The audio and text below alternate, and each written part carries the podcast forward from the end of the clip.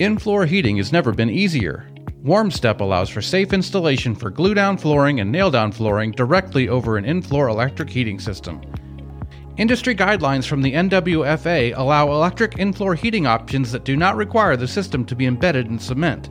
This means you can offer your customers a simpler, faster, and more cost effective option for in floor radiant heat. New construction or remodel, whole home, or just a single room, WarmStep can provide comfort and warmth that your customers desire.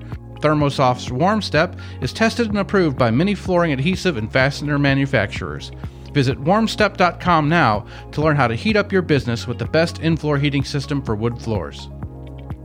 For over a century, Duraseal has led the industry in providing stains, sealers, finishes, fillers, and maintenance products for you, the hardwood flooring professional. And with a large team of application experts and over 800 distributor locations, you can count on us to have your back every step of the way. To request a product demo or contact a sales rep, visit us at duraseal-wb.com. Hello, this is Michael Martin, President and CEO of the National Wood Flooring Association, and you're listening to the Real Answers podcast with me and Chris Zizza. Chris, how are you doing today?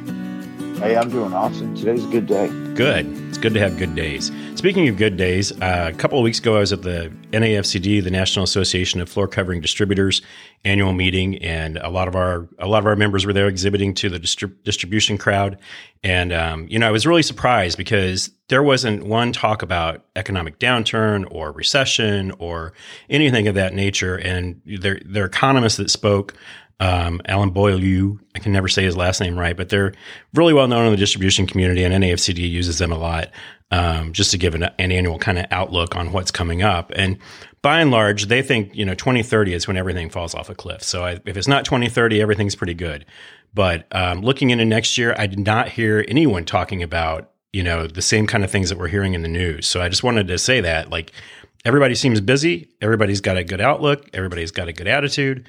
And it, I just don't see what we're seeing in the news showing up in the marketplace yet. I mean, I, if you talk to the manufacturers separately, you'll hear a little of that. We had our manufacturers summit um, just right before that meeting, and within that, you know, maybe in July or something, uh, needs started falling off on wood. So um, we know the market has shrank, you know, to some degree, but I don't think it's as bad as what maybe people have let led us to believe. What are you hearing out there?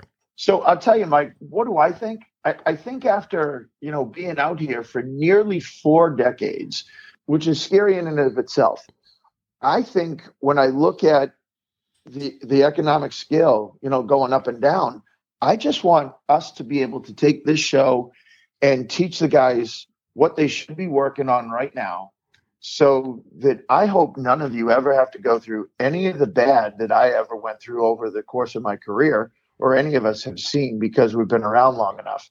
You know, and let's remind the guys that are just as seasoned as me hey, remember when we had to go through this?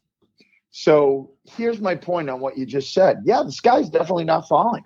We we still are. I'm doing monster estimates. You know, still the large what we call the white elephant jobs. We're doing plenty of them, and we're still quoting many of them into next year. So I think business is still good. But here's the other part, you know, it's not business isn't just today's sales or this quarter versus last quarter or this year versus last year at this time, year to date. These are all things that we need to measure, don't get me wrong. But what we also need to be focused on is all facets of the business. So, right now, you know, guys know I like to talk about what are we working on, and and if it's not exciting to you, I apologize. And if it is, then I suggest you try it. I had my office in the last week put together every cost year to date by category, by company, and by dollar. And what we're trying to look into is where are our costs right now? because I think everybody's costs got a little bit out of control over the past year. You've seen some of this. Am I correct, Mike? Correct. So here's the thing it's just like when the gas prices spike to five and then fall back just under four, and everybody's excited that they're just under four, but nobody remembers that they used to be just over two. Right. So it, it's about getting us used to the new climate. And what I like to try to do is tell everybody take your temperature, take the temperature of the water. We got to figure out where we are right now.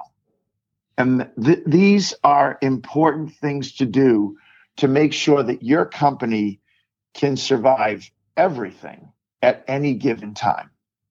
So that's what I want to talk about today. You got time for this, buddy? I do. Right on. Game on. Here we go.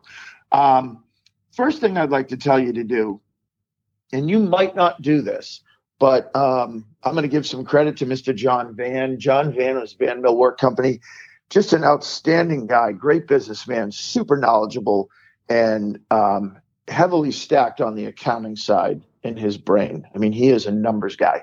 And he's taught me mostly everything. He was one of the people that taught me about the garbage bag test years ago. So I don't know how long ago we started doing them at CNR, but I'm talking about personal financial statements. And guys, if you're listening and you don't have one or you've never done one, um, you know how to find me. You either have my cell phone or my email, and I know you guys have it because you're constantly reaching out. Um, but C Zizza at cnrflooring.com. You're welcome to reach out. Or, Michael, I'll bet we probably have something at the NWFA.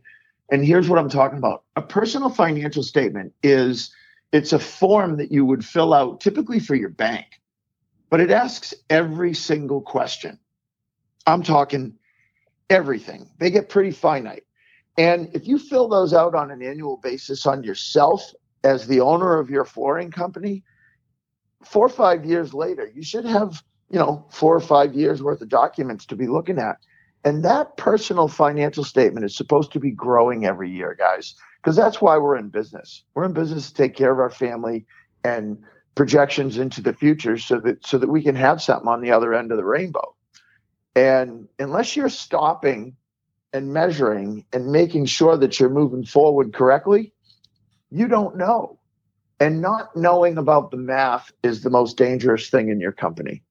So we don't do personal financial statements for the business because we just actually focus on what our costs are and then we make sure we're selling at a right at the right price and we know the business is growing um, but i do do them personally for myself and i'd like to encourage you guys to do that and again, like I said, John the one who taught me that. And he said, if it's not changing every year, then something's wrong and you need to make a change.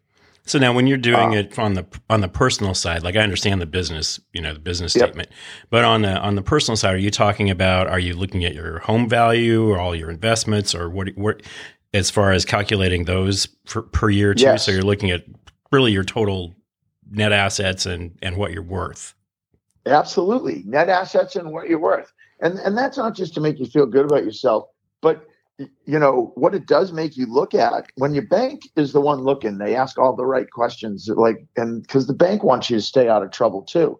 And I, am sure most of you guys like me i'm the personal guarantor guarantor um, for cnr flooring. So i have to fill these out for my bank regardless.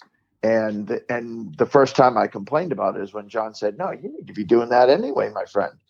And so, yeah, I mean, we own some real estate. You know, it's been you know 40 years in business, so I hope I've ac- accumulated something. And so you look at your real estate and you see how that's buying down.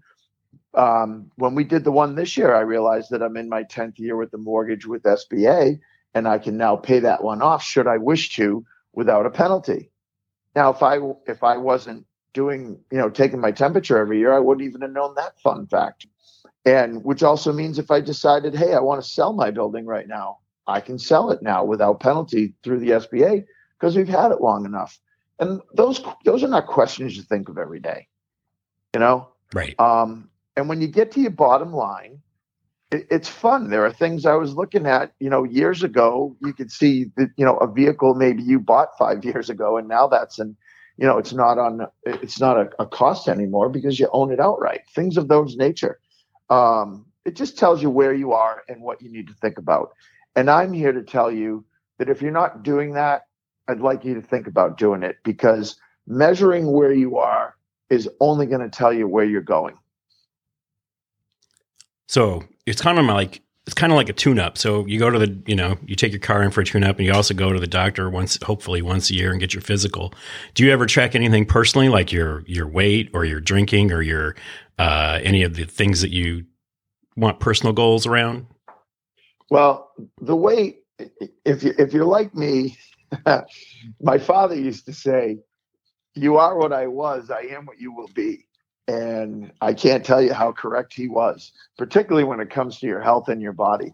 So I, I, strongly recommend you pick maximum weight and you never let yourself get to it. Take your maximum weight that you're never going to absolutely allow yourself to get to, back five pounds off of that, and make that the, the weight when you're going to go into full panic and get your ass back to the gym.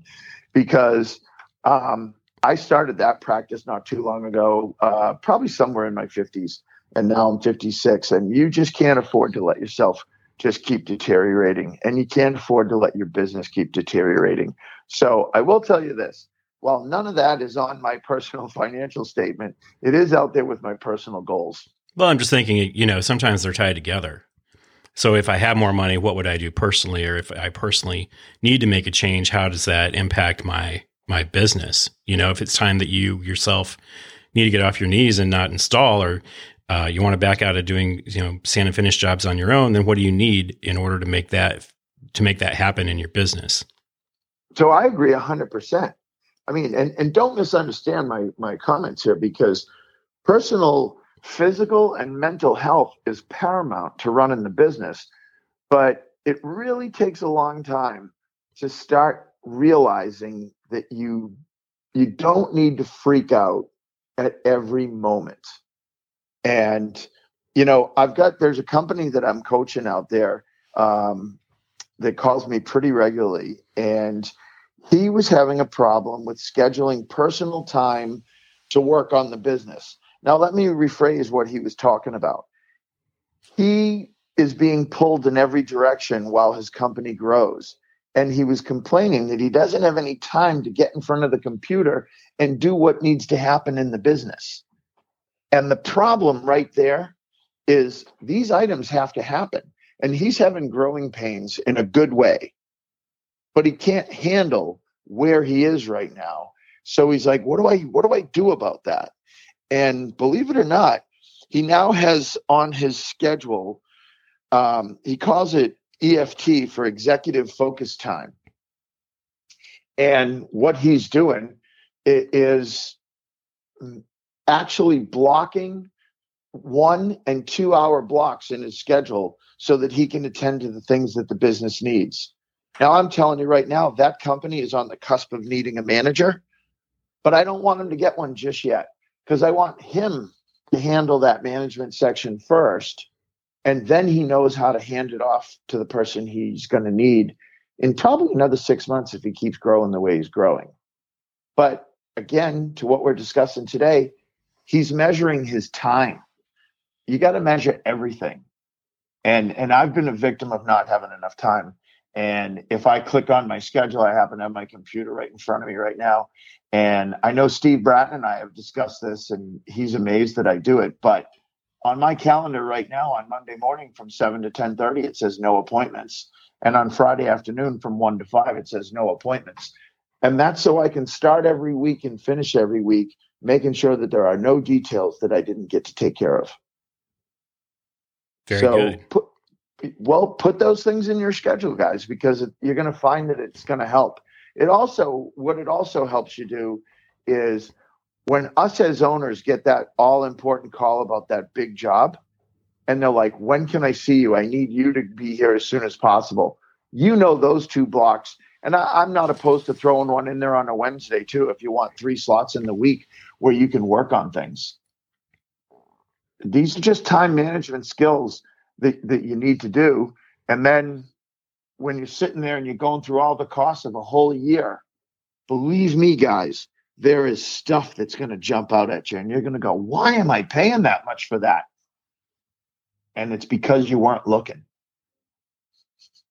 Excellent point. You know what? This is probably a good time. This is the last podcast of the year. So, this is a good time to maybe talk a little bit about what we're going to do next year. And we're going to structure this a little bit different.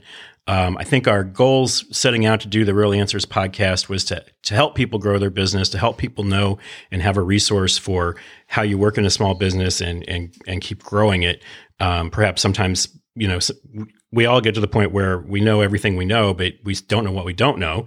And so it's really hard to figure out what that next step is if you haven't already been there sometimes. So going into next year, we're going to uh, tie this to some resources for you um, by following the Small Business Administration's plan for growing a business, for creating and growing a business. And so even if you even if you've been in business for 20 years, there are tips that you can pick up from looking at how the SBA recommends you start your business. And then we'll take a look at how how you've done in, the, in, comparison to that and have some real world answers from you on what those what those ideas are and we've lined up a number of special guests to come on with us to talk about areas of specialty whether it's finance or marketing or sales or whatever the the general business principle is somebody from our industry who can who can speak to that or from the accounting profession what do you think about that Zizza I think it's awesome, and I'm excited about 2023 and going in that direction and putting a little more structure behind what we're trying to teach you guys.